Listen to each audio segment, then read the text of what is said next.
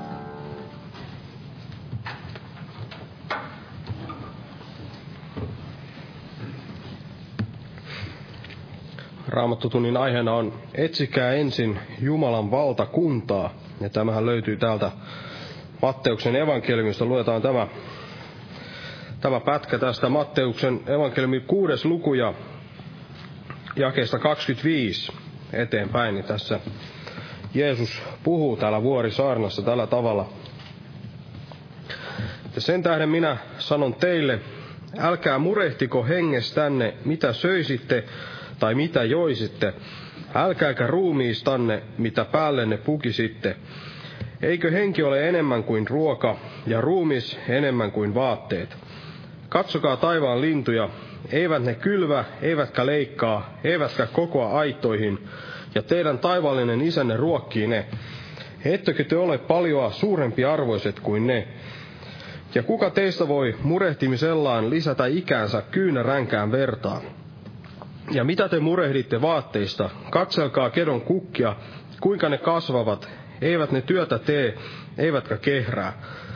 Kuitenkin minä sanon teille, ei Salomo kaikessa loistossansa ollut niin vaatetettu kuin yksi niistä. Jos siis Jumala näin vaatettaa kedon ruohon, joka tänään kasvaa ja huomenna uuniin heitetään, eikö, eikö paljon ennemmin teitä, te vähän uskoiset? Älkää siis murehtiko sanoen, mitä me syömme, tahi mitä me juomme, tahi millä me itsemme vaatetamme. Sillä tätä kaikkia pakanat tavoittelevat. Teidän taivaallinen isänne kyllä tietää teidän kaikkia tätä tarvitsevan. Vaan etsikää ensin Jumalan valtakuntaa ja hänen vanhurskauttansa, niin myös kaikki tämä teille annetaan. Älkää siis murehtiko huomisesta päivästä, sillä huominen päivä pitää murheen itsestään. Riittää kullekin päivälle oma vaivansa. Eli Jeesus tässä puhui tästä murehtimisesta ja, ja kuinka, kuinka näin ihmiset helposti murehtivat sitä, että mistä he saavat tämän elantonsa, mistä he saavat nämä vaatteet, mihin, mihin pukeutua ja niin edelleen.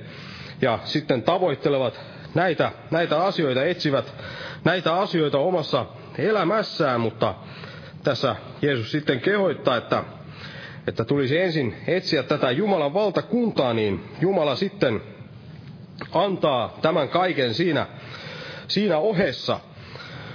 Eli tässä on tällainen ihmeellinen, ihmeellinen lupaus, että se annetaan tämä kaikki.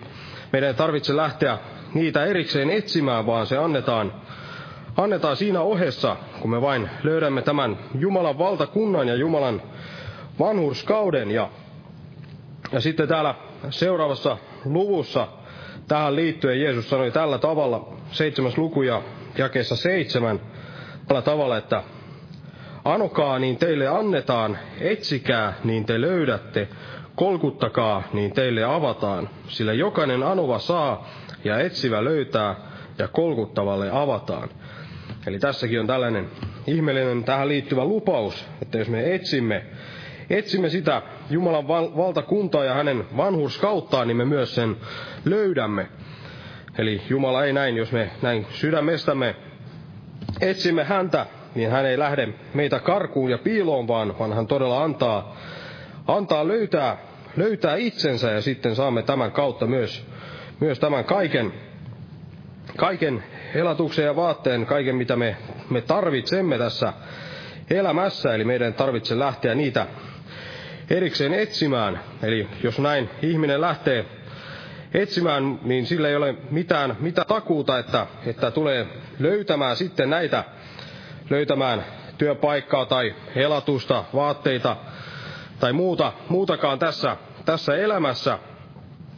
Sille ei ole takeita, eli saattaa, saattaa löytää monenlaista tässä, tässä maailmassa kaikkea sitä maallista hyvää, mutta, mutta voi myös käydä niin, ettei sitten löydä, löydä niitä asioita, mutta Jumala kuitenkin lupaa, että jos me näin etsimme tätä Jumalan valtakuntaa ja hänen vanhurskauttaan, niin sen me löydämme. Ja, ja si, siinä luvataan myös ohessa kaikki tämä, tämä, mitä me tarvitsemme tässä, tässä maailmassa, elatus ja vaatteet ynnä muut sellainen tarpeellinen, mitä, mitä vain, vain näin ihminen saattaa tarvita. Ja veli tulee tästä aiheesta kohta puhumaan, mutta nousta ensin ylös ja pyydetään siunasta tähän tilaisuuteen. Kiitos elävä Jumala sinun suuresta armostasi Herra ja, ja siitä, että todella annat meidän löytää sinut, Herra, kun me näin etsimme sinua. Ja kiitos todella näistä kaikista ihmeellisistä lupauksista, Herra, ja siitä, että sinä todella annat sen kaiken, mitä, mitä me vain näin tarvitsemme tässä elämässämme, Herra. Ja kiitos todella, että olet, olet Jumala, joka näin täyttää kaikki meidän tarpeemme, Herra, kun me vain, vain elämme sinussa, Herra, ja, ja löydämme sinut ja olemme sinun kanssasi, sinu, sinu, sinussa näin yhteydessä sinuun, Herra. Ja siunaa todella tämä kokous ja siunaa veli, joka tulee näin puhumaan sinun sanojasi, Herra, ja todella voitele hänet pyhällä hengelläsi, Herra, ja avaa myös meidän jokaisen kuulijan korvat näin kuulemaan, Herra, kaiken sen, mitä tahdot meille tänäkin iltana näin opettaa, Herra, ja jää näin siunaamaan Jeesuksen Kristuksen nimessä. Aamen. Istukaa, alkaa hyvä. Tämä kokoukset jatkuu samaan tapaan, eli vielä huomenna ja perjantaina on näitä päivärukouspiirejä täällä kello 12 ja huomenna myös evankeliointi-ilta ja perjantaina rukouskokous kello 19 ja sitten lauantaina herätyskokous kello 18 ja sunnuntaina ehtoolliskokous kello 18. Tervetuloa näihin tilaisuuksiin ja otetaan jälleen yhteinen laulu ja kannetaan laulun aikana vapaaehtoinen uhri lahja Herran työn hyväksi ja otetaan laulu numero 237, 237.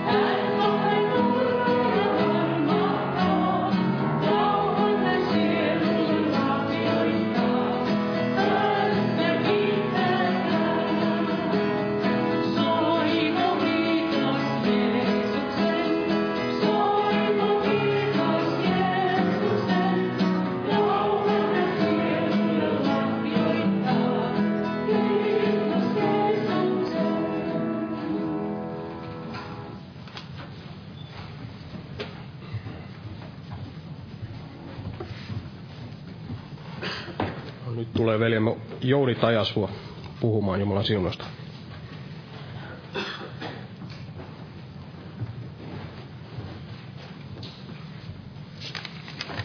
Jumalan rauhaa jokaiselle. Eli tämmöinen hyvin tuttu aihe. Monasti on puhunut tästä. Niin kuin Ravenhilli sanoi, että 20 kertaa pitää puhua, että hallitsee aihe ja 20 kertaa vielä lisää, niin aihe hallitsee puhujansa, mutta mä oon mennyt jo omista laskuista sekaisin, en tiedä monesko kerta tämä on. Ja aina tuntuu yhtä vaikealta siitä huolimatta puhua tämmöisistä yksinkertaisistakin aiheista. Mutta onko se sitten niin yksinkertainen, niin se on sitä aivan eri asia. Jos me mietimme sitä omaan käytännön elämäämme tähän jokapäiväiseen vaellukseemme. Eli etsikää ensin Jumalan valtakuntaa hänen vanhurskauttaan. Ja varmasti on hyvä aina miettiä, ainakin itselleni tulee ajatuksia, että etsiikö sitä aina todella Jumalaa niin, paljon, niin kuin Jumalaa tulisi etsiä. Te löydätte minut, kun etsitte minua kaikesta sydämestänne, sanoi Jumala, Israelin Jumala omalle kansallensa, joka oli siellä pakkosiirtolaisuudessa. Eli Jumala ei ollut sidottu mihinkään ulkoiseen tämmöiseen maailmanpoliittiseen tilanteeseen. Hän ei ole tänäkään päivänä sidottu näihin asioihin, kuka hallitsee ja mitä maata hallitsee ja näin edespäin, vaan hänen lupauksensa on tänäkin päivänä voimassa. Ja tämä etsikää ensin Jumalan valtakuntaa, niin tuli ajatus siitä, että se on aivan niin kuin vertailukelpoinen siihen Jeesuksen ensimmäiseen käskyynkin, jossa sanotaan, että rakasta Herraa sinun Jumalasi kaikesta sydämestäsi, sielustasi, voimastasi ja mielestäsi ja lähimmäistäsi niin kuin itseäsi. Eli yhtä lailla etsikää ensin Jumalan valtakuntaa hänen vanhurskauttansa. Eli Jumalan tulisi olla näin kaikessa ensimmäinen meidän elämässämme. Ja sitä varmasti Jumala näin meilläkin tänä iltana kysyy, ja tahtoo ohjata näin, että voisi olla näin todella jokaisen meidän kohdalla. Ja niin kuin tässä veli mainitsi, niin lupaus on, että kaikki meille annetaan sen ohessa, kaikki tarpeellinen. Jumala tietää, mikä itse kullekin meille on tarpeellista. Ei yltäkylläisyyttä, ei liiaksi ettemme sen kautta sitten tulisi kieltäjiksi. Ja toisaalta ei myöskään köyhyyttä niin pahasti, että me sitten näin varastaisi. Jotenkin näinhän siellä Salomokin siellä sananlaskussansa sanoi. Ja myöskin täällä Paavali sanoi täällä Filippiläiskirjeessä neljännessä luvussa ja neljännessä luvussa ja siinä jakeessa 19. Hän sanoi näin tälle Filippin seurakunnalle, eli neljäs luku ja 19, mutta minun Jumalani on rikkautensa mukaisesti täyttävä kaikki teidän tarpeenne kirkkaudessa, Kristuksessa Jeesuksessa. Eli ei ollut mitään varmasti semmoista korulausetta, että tällä tavalla hän olisi ikään kuin mielistellyt tätä seurakuntaa, joka oli hänelle tarjonnut tai lahjoittanut uhria, niin kuin edellisessä jakeessa sanottiin, suloista tuoksua, Jumalalle mieluista uhria. Ei ollut mitään tämmöistä makeilua, vaan tämä on varmasti aivan totta. Kaikki tarpeet, sen ajan seurakunnan tarpeet, yksilöuskovaisen tarpeet, niin varmasti myös tämänkin ajan seurakunnan yksilöuskovaisen tarpeet, Jumala on voimallinen täyttämään. Niin kuin siellä vanhassa liitossakin sanottiin siellä, että Jumala avaa aarrekammionsa taivaan. Eli Jumala on rikas antaja kaikille, jotka häntä avuksi huutavat tänäkin päivänä. Ja kun oli tässä Jumalan valtakunta, Jumalan vanhurskautta, niin katsotaan hiukan niitä hieman tässä aluksi. Eli Jumalan valtakunta, kun Jeesus aloitti siellä saarnaajan, tai tämän tehtävänsä, niin siellä hän aloitti näin saarnaamalla, saarnaamalla, että tehkää parannus, sillä Jumalan valtakunta on tullut lähelle. Eli tehkää parannus, sillä Jumalan valtakunta on tullut lähelle. Ja tänä päivänä jokainen meistä, joka on joskus tullut uskoon, kaikki on joskus tulleet uskoon varmasti, niin tänä päivänä se Jumalan valtakunta ja pelastus on vieläkin lähempänä. Ja siellä ihmiset kysyivät Jeesukselta kuitenkin, että milloin Jumalan valtakunta on tuleva. Näin kysyivät siellä fariseukset ja kirjanoppineet. Ja Jeesus sanoi, että ei Jumalan valtakunta tule näkyvällä tavalla, vaan se on sisäisesti oleva teissä. Toki se tulee, niin kuin me tiedämme Raamatun ennustuksista, tuleva kerran vielä aivan konkreettisesti tämän maapallon päälle. Mutta se ei hyödytä ihmistä, jolle Jumalan valtakunta ole hänessä ensiksi sisäisesti. Joka ei synny, synny uudesti ylhäältä, hän ei voi päästä sisälle Jumalan valtakuntaan. Eikä voi myöskään sitä sitten nähdä. Ja myöskin apostolit siellä, ennen kuin Jeesus otettiin ylös, tai ennen kuin hän nousi sinne isän oikealle puolelle, niin he kysyivät, Herra, tälläkö ajalla sinä jälleen rakennat Israelille valtakunnan? Eli tässä puhutaan Israelin valtakunnasta, mutta varmasti he sillä tarkoittivat juuri sitä Jumalan hallitsemaa, Jeesuksen kuninkaana Messiana hallitsemaa valtakuntaa. Niin jälleen Jeesus ei antanut mitään aikamäärettä, vaan sanoi, että saatte, kun pyhähenki tulee teihin, niin te saatte voiman ja tulette olemaan minun todistajani aina, aina sinne maan ääriin asti. Eli pyhän voima sisäisesti meissä, ja tätä meidän tulee etsiä myöskin. Siellä Davidkin kehoitti, että kysykää Herraa ja hänen voimansa, etsikää alati hänen kasvojansa. Ja myöskin Paavali sanoi täällä roomalaiskirjeessä tästä Jumalan valtakunnasta ja vanhuskaudesta, täällä roomalaiskirje 14. luvussa, roomalaiskirje 14. luku ja jää 17.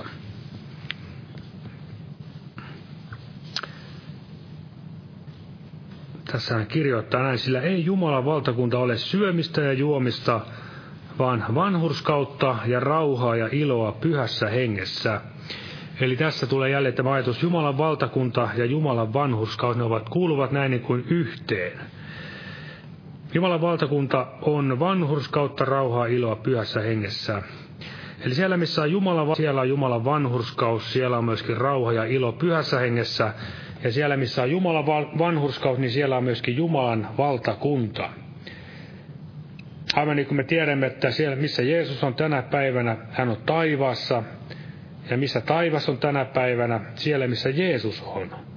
Ja tämän oppi tämä Korjeten Puumi yhdessä kirjassaan hyvin kuvasi tätä asiaa, kun, että ihminen todella voi kokea taivaan täällä maan päällä, mitä kurjimmissa olosuhteissa, silloin kun Jeesus on siellä hänen kanssansa.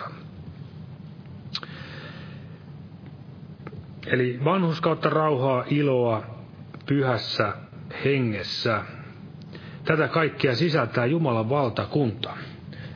Ja siellä me muistamme, kuinka Daavidkin rukoili, koska hän oli ikään kuin unohtanut etsiä tätä ensimmäistä tärkeintä asiaa, niin hän oli langennut ja hän sanoi, että Herra, anna jälleen minulle autuutesi ilo ja tue minua alttiuden hengellä.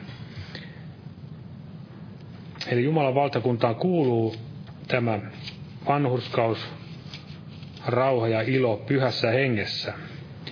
Ja sitten katsotaan tätä Jumalan vanhurskautta vielä, niin Paavali kirjoittaa valtavasti täällä roomalaiskirjeessä. Nämä on hyvin, voidaan sanoa, tiiviiseen pakattuja ja täytyy ihan rehellisesti sanoa, että kun olen lukenut muutaman kerran ainakin nämä luvut täältä läpi ja täytyy sanoa, että nämä on, nämä on hyvin, voidaan sanoa, vaikea selkoisia tai, tai hyvin niin paljon täynnä asiaa, että tuntuu aina, että ei millään pysty niin kuin ottaa vastaan kuin ihan joitakin murusia sieltä. Eli ikään kuin itse olen ainakin kokenut, että aina joitakin vain jakeita, yksittäisiä jakeita tulee mieleen. Ja nämä on niin, kuin niin valtavia semmoisia syvällisiä asioita, ja kun me muistamme, mitä esimerkiksi Martti Luther, kun hän etsi Jumalaa kovissa synnin tusko, tunnoissa siellä munkkina luostarissa ollessaan, niin hän todella olisi varmaan omalla hurskaudellaan päässyt ensimmäisenä sinne taivasten valtakuntaan, niin hän, niin hän itse todisti, että hän oli, yritti niin elää pikkutarkkaa elämää, mutta se oli yhtä helvettiä hänen elämässä, elämänsä siellä munkkiluostarissa, sillä hän oli niin tämän huonon omatunnon ja saatanan rusikoima, piinaama ihminen. Hän ei löytänyt sitä Jumalan lepoa ja rauhaa. Ennen kuin hänelle Jumala sitten avasi tämä vanhurskauden, joka tulee uskosta, niin kuin nämä reformaatsit sanoivat, että yksin uskosta, yksin armosta ja kunnia yksin Jumalalle. Näinhän se tulee ja näinhän se on täältä selkeästi sanasta me ymmärrämme. Jumalan vanhuskaus ei tule siis millään muulla tavalla kuin yksin armosta, yksin uskosta ja niin kuin muistaakseni Harri tässä puhui viikonloppuna, niin Jumala kirkastaa oman kunniansa juuri siinä, että hän pelastaa ihmisen armosta, ei ihmisen omien tekojen kautta. Se on valtava korkealle Jumala niin kuin laittanut tämän riman. Eli hän ei todellakaan ole luonut meidänkään suhteen mitään varasuunnitelmia, että jos se nyt pettää se armon, armon suunnitelma, niin sitten jotain tekoa vähän lisää päälle, niin hyvä tulee vaan todella Jumala kirkastaa kunniansa juuri näissä vanhurskauden, vanhurskauden ajatuksissa, mitä tänne totuuksia, mitä tänne on raamattuun laitettu. Ja katsotaan vanhuskausta joitakin jakeita. Roomalaiskirje kolmas luku. Ja siinä tämä jae 24. Tässä sanotaan näin. Eli otan vain muutamia jakeita, jokainen voi lukea sitten itse enemmän näitä jakeita ympäriltä. 3 ja 24 saavat lahjaksi vanhuskauden hänen armostaan sen lunastuksen kautta, joka on Kristuksessa Jeesuksessa. Eli Jumalan vanhuskaus on lahja meille, Jeesuksessa Kristuksessa. Ja vanhuskautta kun katsotaan, niin meidän tulee varmasti peilata sitä toistakin puolta, eli tämä 20. jae. Kolmas luku ja 20.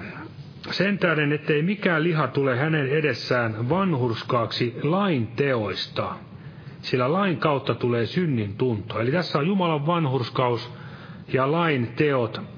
Ja lain teot aiheuttavat tätä synnin tuntoa, kun taas Jumalan vanhurskaus, se on syyttömyyttä ja se on sitä rauhaa, Jumalan kanssa. Niin kuin Paavali myös sanoi siellä, että koska meillä on koska me olemme uskon kautta vanhuskauksi tulleet, niin meillä on rauha Jumalan kanssa. Eli vanhuskaus, siihen ei sisälly tätä lain vaatimia pykäliä, vaan se on todella syyttömäksi julistamista. Ja myöskin vanhuskauteen liittyy paljon muutakin muutakin määr, määritelmiä. Se on niin kuin sellaista oikeudenmukaista toimin, toimimista, juuri sellaista toimin, toimimista, mitä Jeesus täällä maan päällä teki. Hän teki vanhuskautta. Ja tässä vielä sanotaan 21 jae, että Jumalan vanhuskaus, josta lakia profeetat todistavat, on ilmoitettu ilman lakia.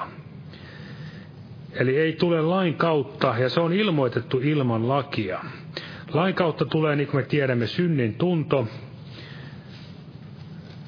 Ja se laki ei voi ketään ei pelastaa, se vaan tuomitsee. Ja siitä vielä sanotaan tässä kahdeksannessa luvussa roomalaiskirjeessä, täällä jakessa kolme. Sillä mikä laille oli mahdotonta, koska se oli lihan kautta heikoksi tullut, sen Jumala teki lähettämällä oman poikansa syntisen lihan kaltaisuudessa ja synnin tähden ja tuomitsemalla synnin lihassa. Ja vielä seitsemäs luku, siinä jakeet 7 ja 12, eli niin kuin tästä helposti ihminen ajattelee, että mikä, mikä se laki nyt oikein on, että mikä, mikä ihme se on ja millainen se oikein on, kun sen kautta ei mitään hyvää tule, niin tässä juuri Paavali vastaa seitsemäs luku ja seitsemän. Mitä siis sanomme, onko laki syntiä? Pois se. Mutta syntiä en olisi tullut tuntemaan muuten kuin lain kautta, sillä en minä olisi tiennyt himosta, ellei laki olisi sanonut, älä himoitse. Ja sitten vielä ja 12, niin laki on kuitenkin pyhä ja käskysana sana pyhä, vanhurskas ja hyvä. Eli näin, näin todella Laki on pyhä, vanhuskas, hyvä, mutta sen kautta me emme koskaan saavuta sitä Jumalan vanhuskautta ja rauhaa hänen kanssansa, vaan se on todella tehty yksin Jeesuksen ristin kuoleman hänen verensä kautta. Ja sitten tämä Jumalan valtakunnasta, niin siitä joitakin ajatuksia, niin niin kuin Jeesus sanoi, että valtakunta on tullut lähelle ja se on sisäisesti teissä ja Jumalan valtakunta on, on kylvetty meille Jumalan sanan Kristuksen, eli ikään kuin ihmissiemenen kautta. Jeesushan sanoi, että jos ei jyvä putoa maahan ja kuole, se jää yksi, mutta jos se kuolee, niin se tuottaa paljon hedelmää. Ja myös meitä Jumalan lapsia kutsutaan vanhuskauden lapsiksi, valtakunnan lapsiksi, ja mekin olemme ikään kuin siemeniä. Näinkin meitä, näin, näin meistä siellä Jeesus puhui, kun hän puhui näistä taivaan valtakunnan vertauksista. Haluan ottaa siitä tämän yhden koona täältä 13. luku Matteuksen evankeliumia ja siinä jakeet 38-43.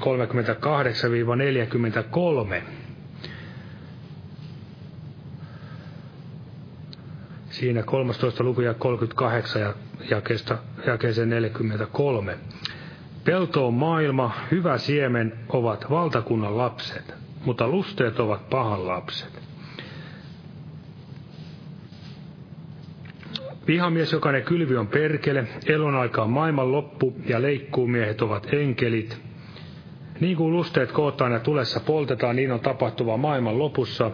Ihmisen poika lähettää enkelinsä, ja he kokoavat hänen valtakunnastaan kaikki, jotka ovat pahennukseksi ja jotka tekevät laittomuutta, ja heittävät heidät tuliseen pätsiin. Siellä on oleva itku ja hammasten kiristys. Silloin vanhuskat loistavat isänsä valtakunnassa niin kuin aurinko, jolla on korvat, se kuulkoon.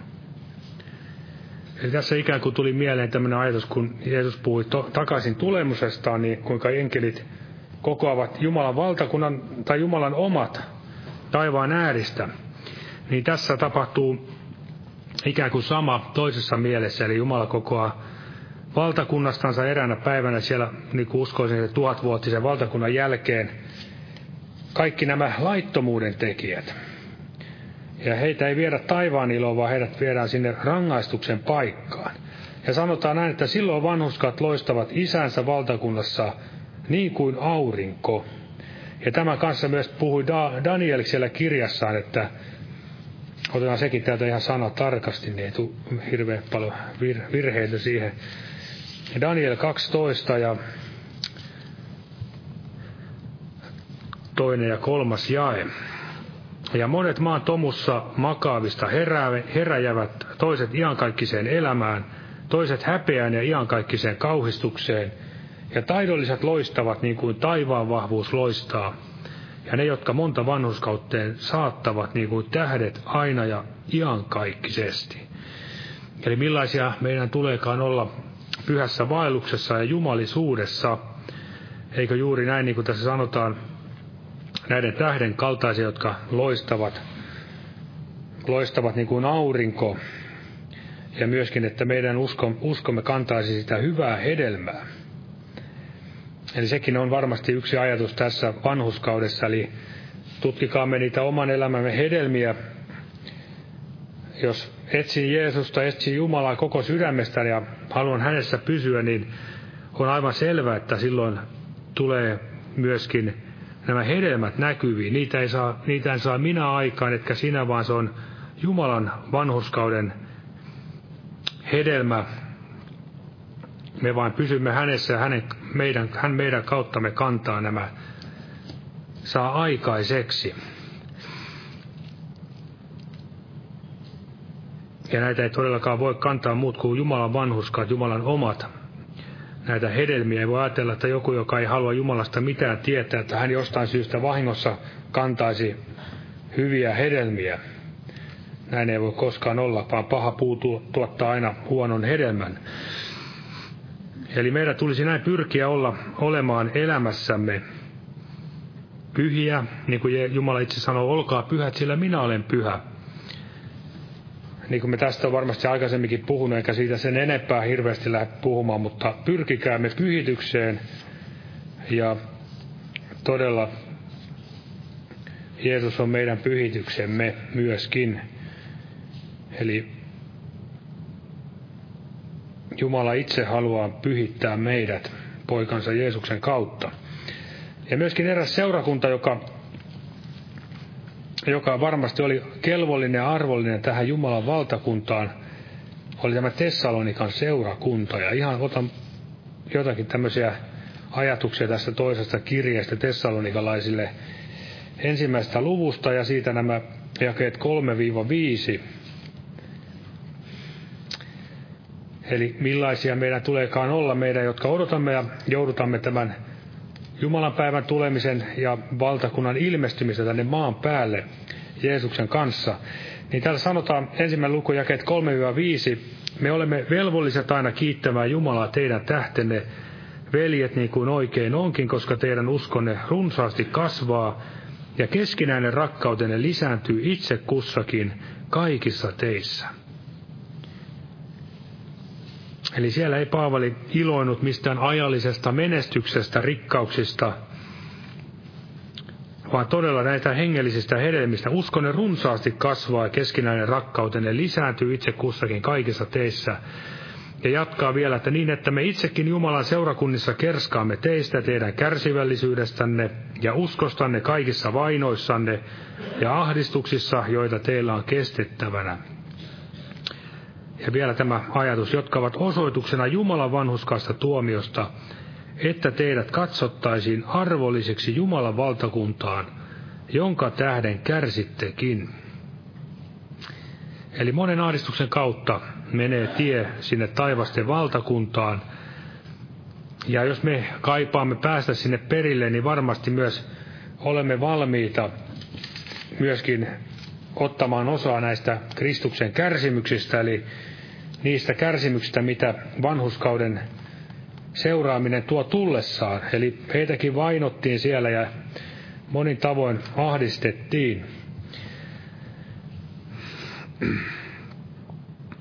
Eli etsikää ensin Jumalan valtakuntaa hänen vanhuskauttaan. Vielä jotakin ajatuksia otan tästä kolossalaiskirjeestä. Kolmas luku, hyvin tutut jakeet, siinä kaksi ensimmäistä jaetta.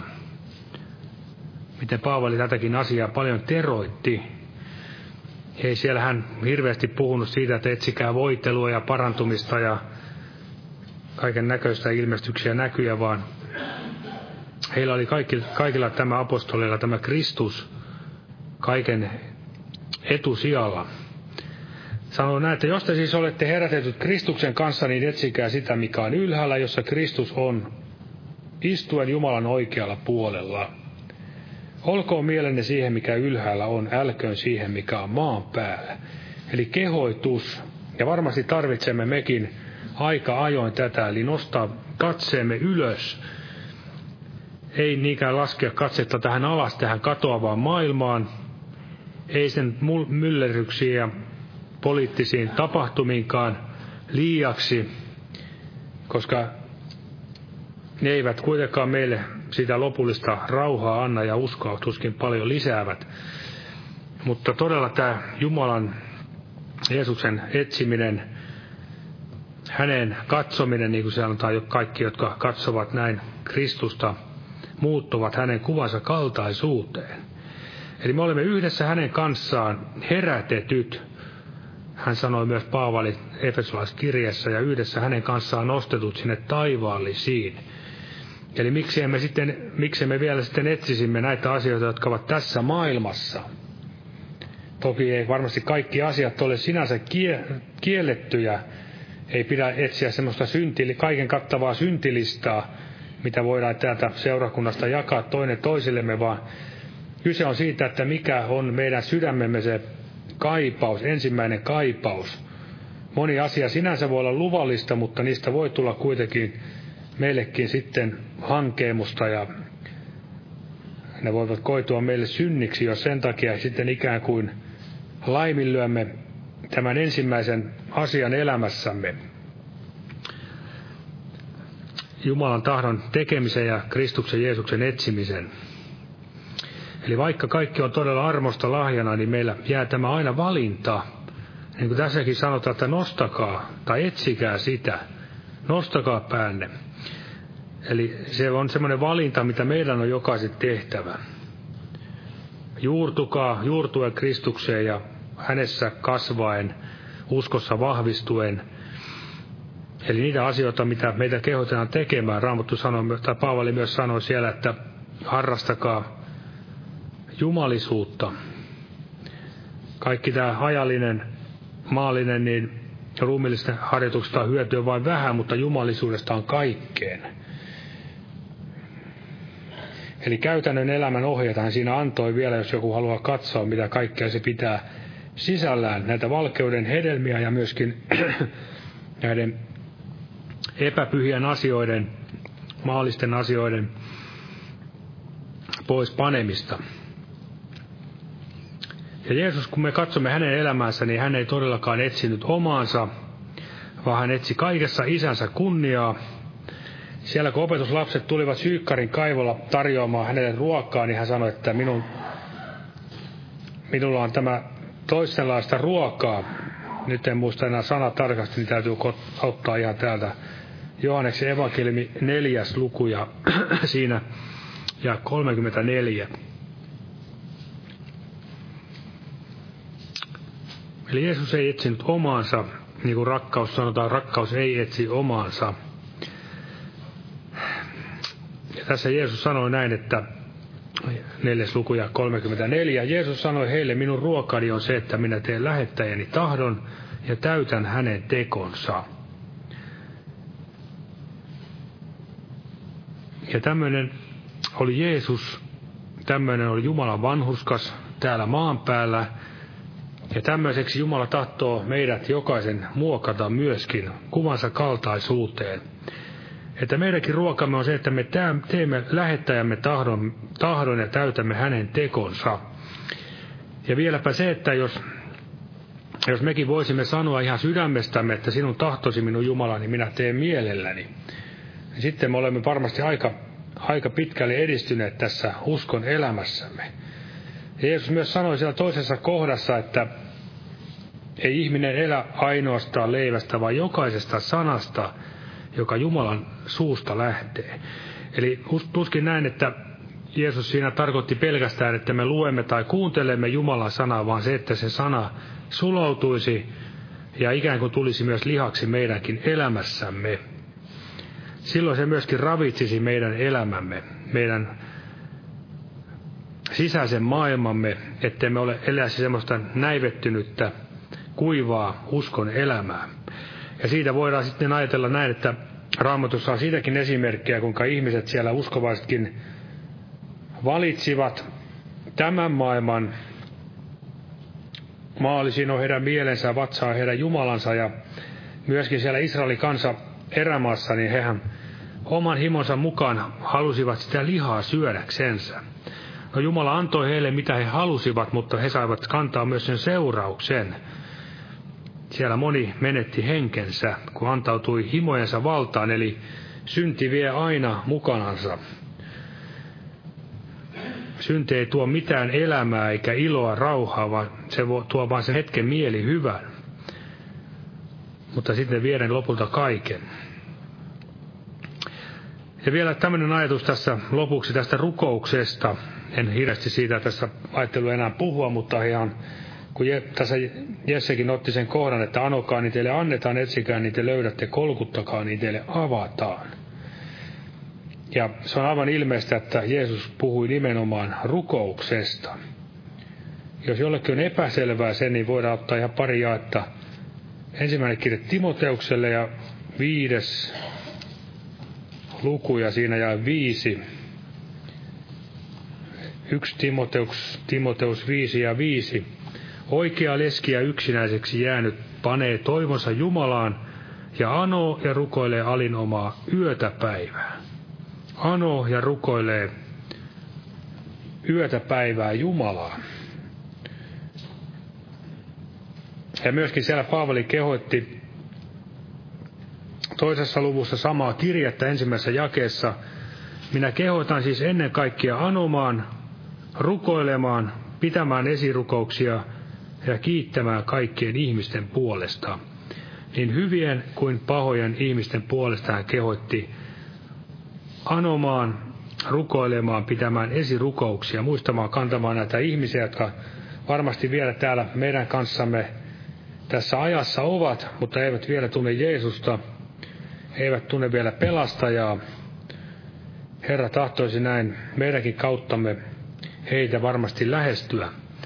Ja rukous on varmasti siinä se ensisijainen asia. Sen kautta varmasti avautuu nämä ovet puhua tätä Jumalan evankeliumia. Eli niitäkin voi olla joskus tämmöisiä ajatuksia, että voi olla vähän niin kuin ovet suljettuina, mutta Herra voi sitten avata ne, että pystyy todistamaan Kristuksesta. Ja myöskin siellä puhutaan tästä Manasseesta, toinen aikakirja. Toinen aikakirja 33.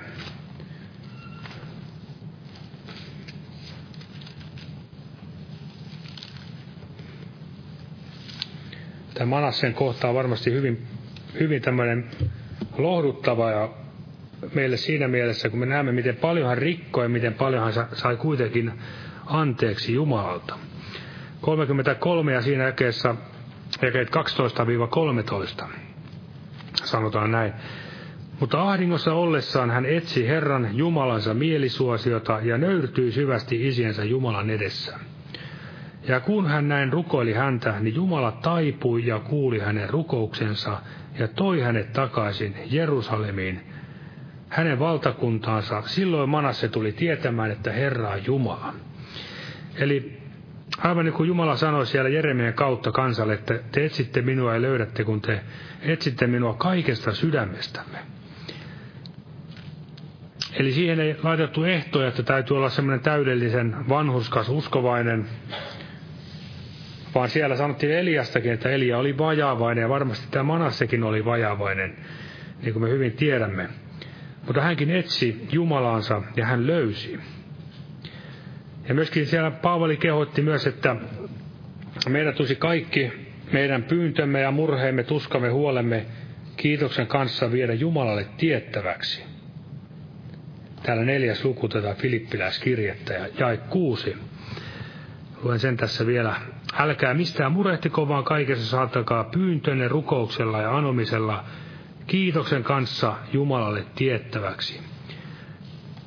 Ja Jumalan rauha, joka on kaikkia ymmärrystä ylempi, on varjeleva teidän sydämenne ja ajatuksenne Kristuksessa Jeesuksessa. Eli on hyvin tärkeää, että meidänkin ajatuksemme varjeltuvat Kristuksessa Jeesuksessa. Eli sydämemme olisi Jeesus Kristuksessa hänessä. Ja silloin, jos meidän aarteemme on Kristuksessa, mielemme on ylhäällä, niin varmasti meidän sydämemmekin on hänessä. Ja varmasti saamme kokea rauhaa, mutta jos sydän on ikään kuin jossakin muussa asiassa, niin se on sitten aina ikään kuin ensimmäisenä mielessä. Eli kyllä me voimme tätä omaa ajatusmaailmaakin tutkia, mikä on aina ensimmäisenä mielessä, niin se on varmasti se meidän tärkein asiamme.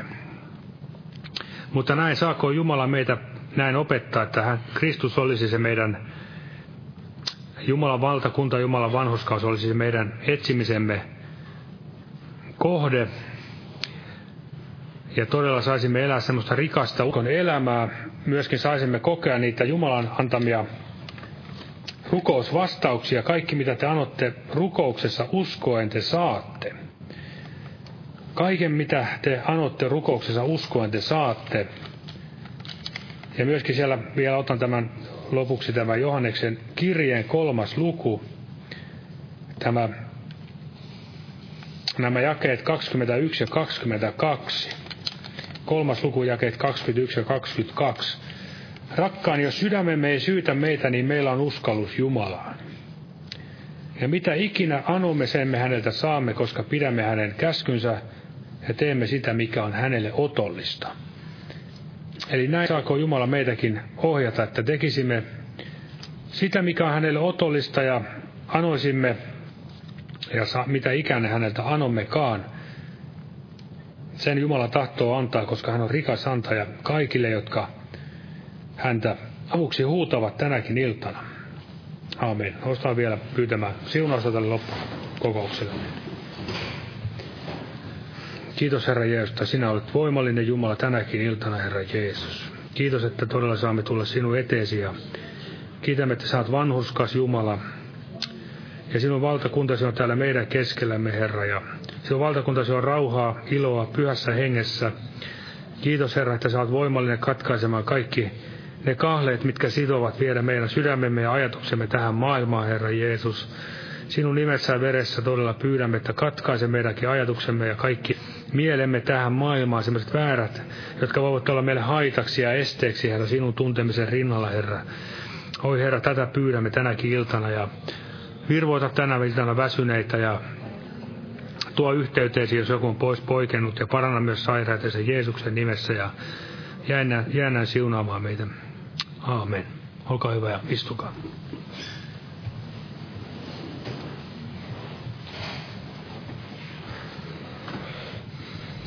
Lauletaan sitten yhteinen laulu. Otetaan tämmöinen laulu kuin 242, 242. Jumalan siunausta kaikille.